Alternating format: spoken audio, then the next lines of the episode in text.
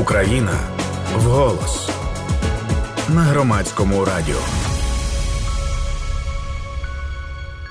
Ви слухаєте Громадське радіо, це програма «Україна вголос» і це спільний проєкт Українського кризового медіа-центру та Естонського центру міжнародного розвитку за підтримки Посольства Сполучених Штатів в Києві і Міністерства закордонних справ Естонії. Тетяна Трощинська працює для вас. Говоримо з Орисею Демською, вона мовознавиця, докторка філологічних наук, професорка Києво-Могилянської академії, екс-голова Національної комісії зі стандартів державної мови. Мені здається корисним почати, попри те, що це термін, і ніби, здавалось би, не на широку аудиторію, але мені здається, що він дуже дотичний до нашої теми. Зокрема, ви в кількох працях із своїми колегами так само вживаєте слово «лінгвоцид».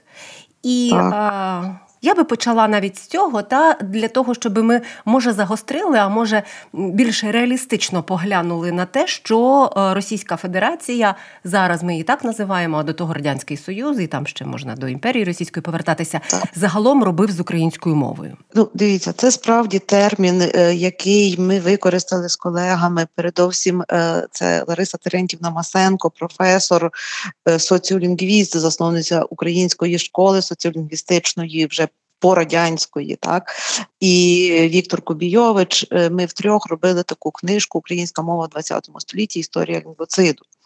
І це була справді дуже цікава праця, в якій ми намагалися показати матеріали, документи, які, власне, засвідчували ті практики Радянського Союзу, саме, бо ХХ століття – це головно Радянський Союз, які були скеровані на, з одного боку, згортання соціальних проявів мови, тобто коли мова переставала існувати на певних рівнях, в певних сферах.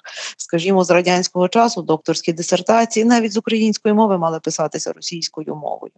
Але з іншого боку, в цій книжці також йдеться і про, тобто розглянуто, показано документи, які були скеровані на руйнування структури, граматики української мови. І, власне, ці два аспекти там якнайбільше показано, але цікава та праця є тим, що ми не давали якихось особливих коментарів, а давали автентичні документи, які сьогодні справді варто взяти до рук і прочитати, щоб розуміти, з чим саме нам треба працювати. І як виходити зі стану, який він є сьогодні, як наслідку тих лінгвоцидних процесів, і переходити до нових мовних практик, нової мовної архітектури в державі. Чому нової? Тому що ми вже сьогодні чітко розуміємо, що з одного боку, хочемо того чи не хочемо, ми щонайменше кількамовна держава, тому що в нас є державна мова українська, в нас є кримсько-татарська мова, і це вже дві мови, але ми маємо, скажімо, щастя, відвагу, мудрість, силу наших збройних сил, які стали передумовою того, що ми наближаємося до Європейського Союзу, який також є багатомовний. І нам треба виходити в нові площини, передбачати нові практики, думати по-новому, як відбутися в багатомовному світі, де багато сильних мов. З одного боку, справді виклик подолання спадку лінгвоциду, спадку радянського, спадку тоталітарного, але з іншого боку, ми не маємо навіть часу на те, щоб трошечки порозкошувати в своїй державній мові і так трошки безпечніше почутися. Ми мусимо одразу будувати вже той новий світ, де враховувати передовсім такі умови, чи формувати такі умови, які б задали силу державної мови, щоб, входячи в багатомовний європейський світ, українська мова була настільки сильною, щоб могла конкурувати з іншими європейськими мовами, а не загубитися між ними. Це вкрай важливо, власне, сьогоднішній виклик вже бачити і працювати з ним. Тоді ще трошечки повертаючись до російської мови, а потім повернемося, так би мовити, до майбутнього, про те, що ви говорите.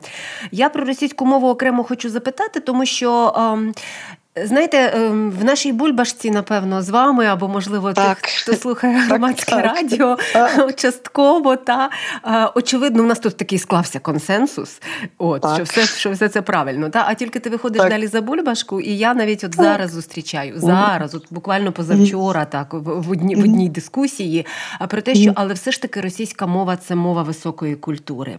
Але все ж таки це мова, яку розуміють усі, тому що оця мова інтернаціонального спілкування тягнеться 50, 60, 70 і так далі років. От що ми з цим? Це мова високої культури? Ну, а високої щодо чого? Говерла висока, говерла висока гора. Порівняно з Верестом нижче. Це смішно. Ну, яка висока чи низька культура? Є культура, так? Вона або є, або її немає. Якщо ми маємо культуру, то ця культура пронизує наші щоденні практики, і вона формується на зразках, високої культури. Але чи є культурним народ, який створив те, що відбулося в Бульбі? Що ж це за велич така, яка вбиває? Або велич вбивства, а може така висока культура вбивства? Тоді так. Це перше. Теза, що всі розуміють російську мову. А хто ті всі? Зараз трошки якось так склалося, що я мандрувала Європою. Англійську розуміють всі. Але щоб російську так всі розуміли, даруйте, я того не бачила. Крім росіян, які приїхали до Європи і не вивчили жодної іншої мови, бо в них трошки по-іншому складена щелепа, я там більше нічого не бачила. Тих, хто розуміє російську мову.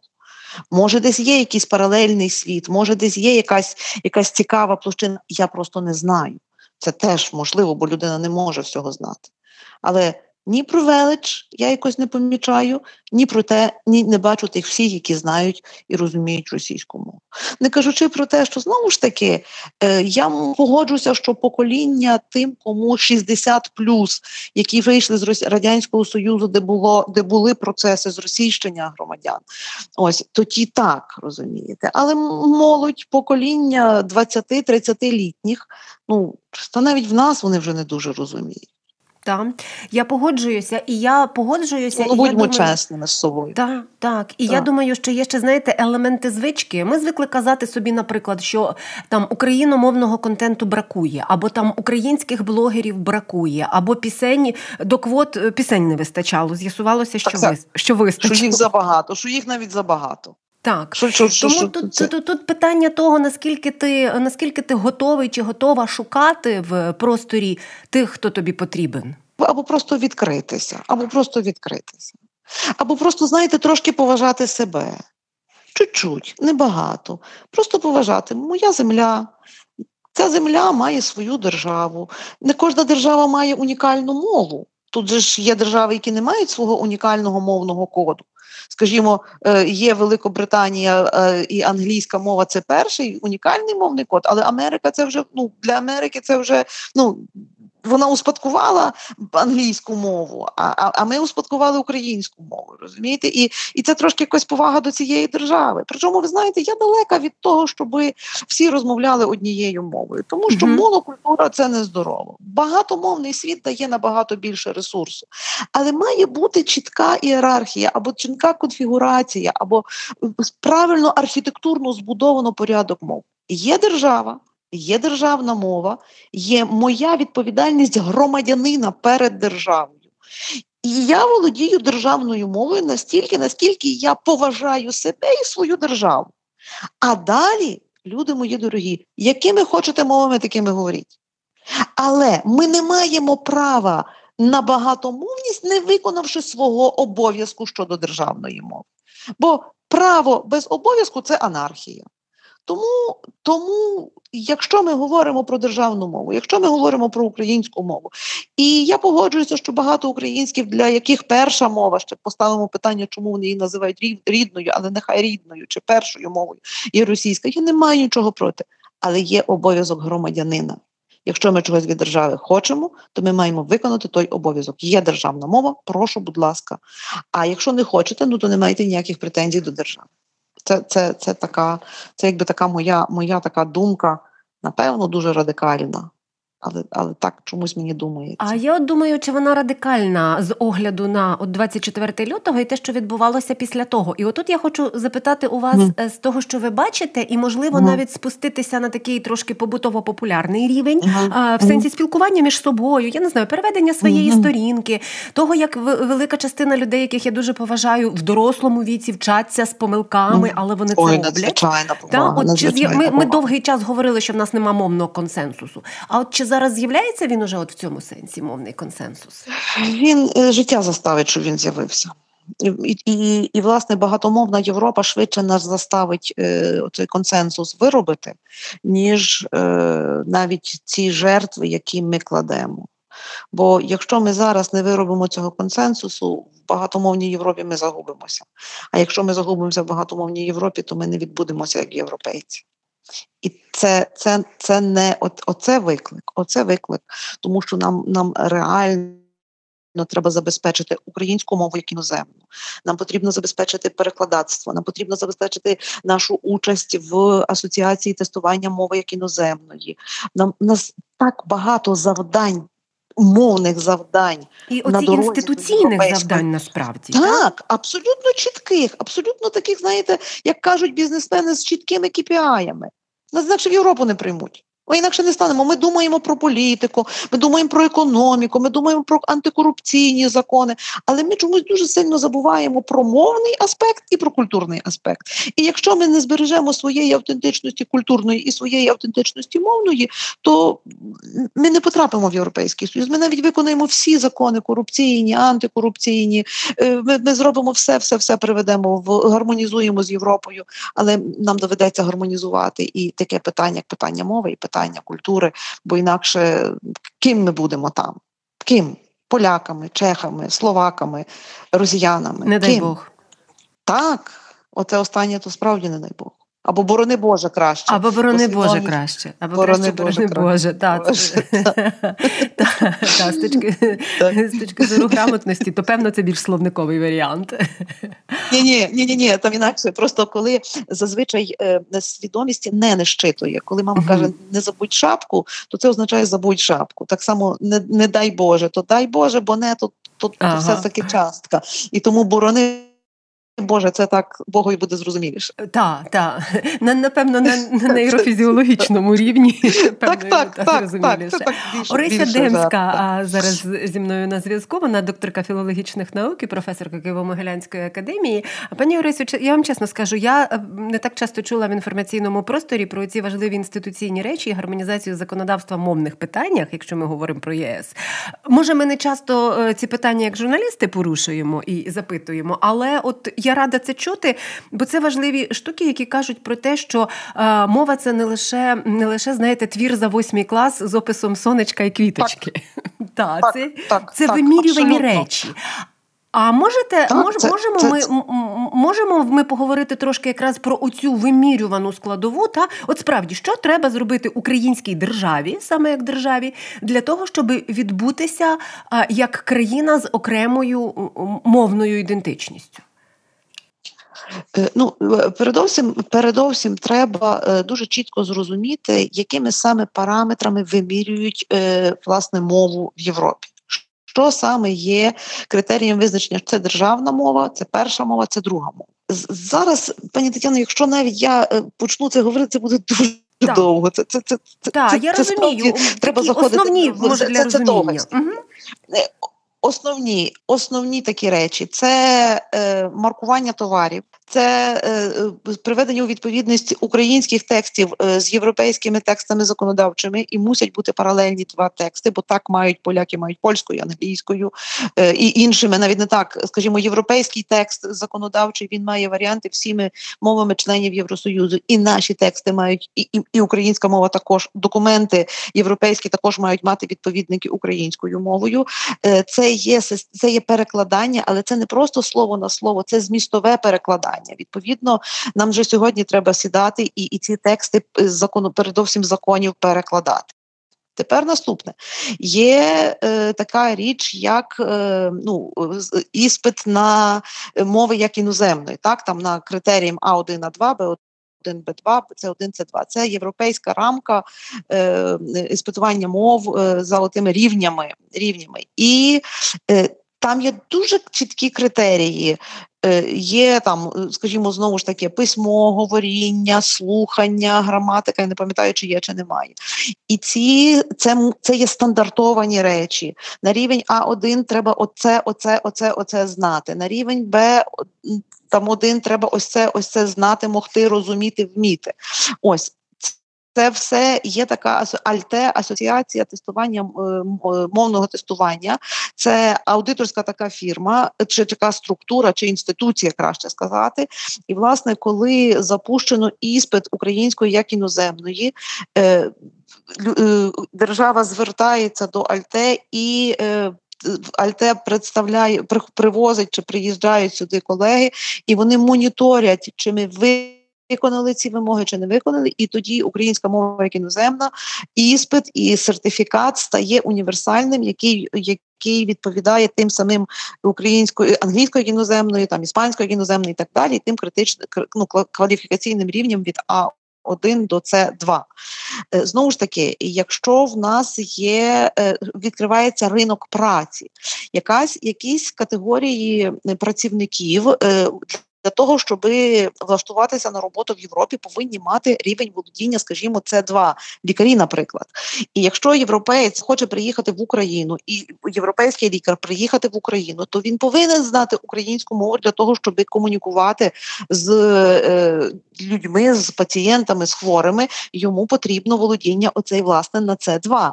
І для цього повинні бути підручники, посібники, для цього повинні бути інструкції. Це все називається ринок мовних товарів і послуг. І саме освітні товари, освітні послуги є також частиною великого мовного ринку товарів і послуг Європи та й світу. І всі ті речі треба зробити. Якщо ми їх на сьогодні не зробимо, то це проблема. Далі. Європейські музеї, європейські культурні майданчики. Ми знаємо, що коли ми приходимо до першого ліпшого європейського музею, чи це велике, чи це маленьке, велике місто, чи маленьке містечко, ми маємо певні гіди. І ці гіди мусять бути українською мовою, це треба забезпечувати, і це ми мусимо робити. Бо якщо не буде цієї опції, то всі європейські мови будуть українською, не будуть, то є ми в Європі, чи нема нас в Європі. І так далі. Це насправді вже треба сідати, і це насправді вже дуже велике завдання і виклик, бо це справді дуже серйозно. Ви знаєте, ну добре, ми якось іншим разом про це поговоримо. Є така шкала, яка є 5, в тій шкалі є 5 критеріїв, кожен з критеріїв має свої підкритерії, там освіта, економіка, міжнародні відносини, географія, і культура, і ще щось, і культура ЗМІ, комунікації ЗМІ, я вже не пам'ятаю. І, власне, кожен з тих критеріїв має ще під критеріями, і за цими критеріями вимірюється сила мови. До речі, мушу сказати, що українська мова в тій парадигмі займає порядку від 30-го до 40-го місця. Там позиція залежить від того, чи китайські мови рахуються, чи тільки мова мандарин, чи всі китайські діалекти. Але так чи сяк ми входимо в перших 50 мов. З одного боку, ніби не так, ну не перші, не другі, не треті. Але якщо врахувати, що на землі є 3000 мов плюс-мінус, то перших 50 – це дуже, дуже хороші в нас є позиції. І, власне, їх нам треба посилювати. Це, до речі, це окрема тема, важлива, і тому що я задумую за вами і відкриваю для себе це. І я думаю, що частина нашої аудиторії точно відкриває це для себе. Може, на сам кінець, я хотіла ще окремо питати про окуповані території півдня нині України, тому що перше те, що почали робити росіяни, це робити цю ревізію підручників і так далі. Може, така бодай думка, а от в цьому напрямку якась важлива на сам кінець.